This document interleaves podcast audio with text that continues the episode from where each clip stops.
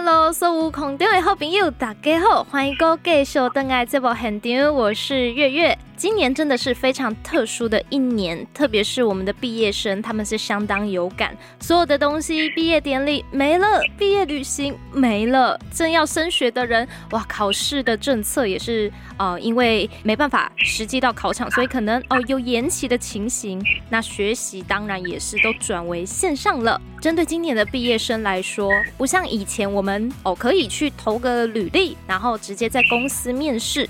今年呢，许多的行业受到了冲击，不过其实也有新经济的崛起。那面对今年这么多变化的环境下呢，如果你不知道自己该怎么做了，或者是假设你读的是餐饮啊、观光，哇，怎么办呢？我可以怎么转换跑道呢？没有关系，在地方政府当中呢，其实有相关的单位都可以来协助我们这些所有的新鲜人哦。今天呢，在节目当中，我们透过空中连。线到的嘉义县政府劳工暨青年发展处的处长陈义汉陈处长，Hello，处长你好，主持人月月，还有所有的听众朋友，大家好，我是陈义汉。C，其实呃，三级是今年五月的时候提出，不过在五月之前呢，劳青处这边就是针对我们这些毕业生，每一年都会举办就业博览会，对不对，处长？呃，跟主持人还有所有听众朋友报告哈，其实。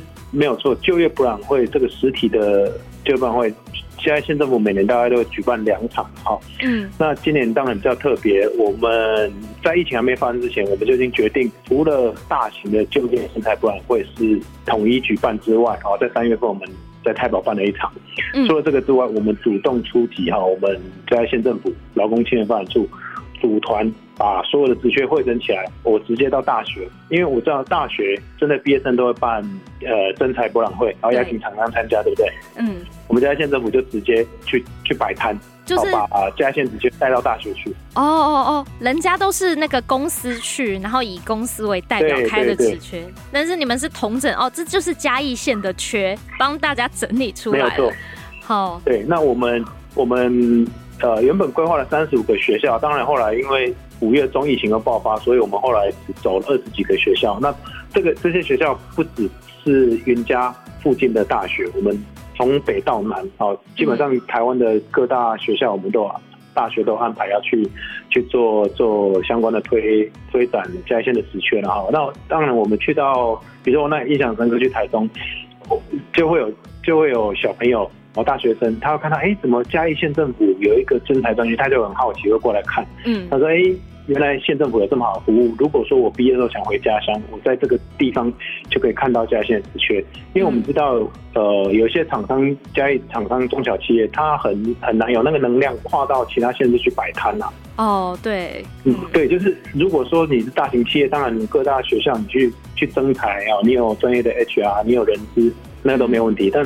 呃，考量我们在线的中小企业偏多，那我们有透过这样的机会，帮他们推展到外县市，那也让外县市的的学生啊、呃、知道嘉义县其实职缺不错，薪资条件也很好，嗯嗯，那有机会可以来嘉义发展，啊，甚至回嘉义服务这样。嗯，不过那个时候呃，可能没有机会就是踏到那个校园的啊，你们有把它整理到网络上吗？把那些职缺？对啊，这个那时候那时候刚好。呃，应该说误打误撞的哈，我们会诊这个职缺，嗯，我们跟一一人力银行合作哈，就会诊这个职缺。那刚好疫情爆发之后，没办法实体去去推展，哎，透过这个线上专区，嗯，我们一个嘉义县的线上专区、征才专区，反而反而因为疫情没办法去摆摊，没办法实体去去去征才，透过这个专区。进展其实不错呢。我们目前专区有九千个职缺，哇！那那目前投递履历状况有有八千多八千多个投递状的的那个次数啊。当然媒合的媒合的状况就要各厂商还有求职者他们自己去媒合。那我们提供一个平台，好让。让不管今年毕业遇到疫情也没关系，哦，厂商可能增材增材没办法实体到学校去，或是大型的增材没办法办，那我们就透过这样的专区来进行媒合。县府这边有统计说，哎，有媒合成功的吗？透过这个管道？这个还在还在努力啦，不，目前应该三五百个有，三五百个职缺是是是有找找到人的，嗯，就是有透过我们这个平台成功媒合的，对。哦。啊。不过处长，县府开的缺大部分都是什么类型的产业啊？诶、欸，更正一下，不是县府开的缺啦，是我们会籍嘉义县的产业职缺。了解了解。对对对对对对对。嗯。所以各行各业都有啦。当然，呃，嘉义县，其实我跟大家分享一下，嘉义县，大家说嘉义县很难找工作，其实不是，其实嘉义县的失业率大概是全国排名前几名的低呢，大概都百分之三左右。其实工作很多，嗯哼，我们反而是找工作的人不多。哦。你你你知道，因为。我常常在外面会有企业跟我说他找不到员工，那有年轻朋友跟我说他找不到工作。那其实我们稍微用逻辑想一下，这两件事情基本上不会同时发生。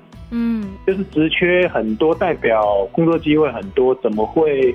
怎么会有人跟我说他找不到工作呢？呃，当然这个牵涉问题很多了，可能学的学的不是不是公司要的哦，没办法学以致用，还是有其他因素。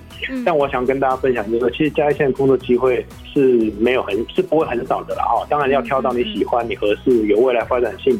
所以这一次我们的专区，我刚刚说的什么样的工作都有，大概制造业啊，制造业都偏多了，制造业。嗯嗯。还有一些哎，文化旅行，这当然就是疫情之前啊，就是因为嘉义县你知道观光资源蛮丰富的啊，嗯，大概文文创啊啊，还有那个叫观光旅宿业啊，那个的确蛮多的，对。哇，没想到，那可能也有一些啊，是年轻人对于嘉义的误解，会想说啊。嘉义可能都是一些农相关的领域的，但是现在一一一一这个专区，它会一直开设着，对吧？对啊，会一直开设着。嗯，所以啊、呃，所有的新鲜人，既然现在大家都在家投履历的话，嘉义县政府呢有同整的这一些哦、呃、中小企业的，就是你可能。哦，没有看到的，可以透过这个专区，也许能找到自己有兴趣的缺。那当然不只是呃求职，有些人会选择在这段期间呢自己沉淀一下。那我也想要跟处长聊聊，我这边有一个资料哦，是，是根据未来流通研究所，他们针对去年全台消费还有生活产业的 Top 二十名的变化排名。就是说，虽然在疫情当中，很多传统产业都受到冲击，不过是有人逆势成长的。比如说一些没有店面的购物零售相关的，譬如公啦直播，或者是有些呃网红 KOL 做微商，或者是因为疫情后新生活形态的服务类别，比如说大家待在家时间变长了。所以就比较注重生活的品质哦，家庭娱乐的那些游戏、影片，或者是呢居家清洁，或者是一些进口的家用家具，这些反而都逆势成长。那不知道县府这边有没有做一些相关的调查，想说，哎，在嘉义县是不是也有一些逆势成长的行业呢？其实我跟跟大家分享一下好了。呃，我们大概是今年台湾的疫情在相对比较严峻哦，在去年大概都是国外，对不对？对。那我们接触到一些企业主或或或者是或者是老板哈，大概有些国外订单他他受到影响。嗯。但其实大家可能很难想象，呃，比如说我举个例子啊，做手工具，做手工具做罗赖吧啦，就是扳手啦，都是其实，哎，其实它业绩是成长的。后来才知道为什么，你知道吗？为什么？因为大家都在国外都解都封城，对不对？在家里没事情做嘛，他就网购买买一整整组的电钻呐，然后在家里自己就自己搞的嘛，哦，对对对对，补挡补塞，哎哦，那扳手啦，都是修修水龙头啦，干嘛啦？第一找不到工人，第二在家里也没事嘛，那 DIY 自己。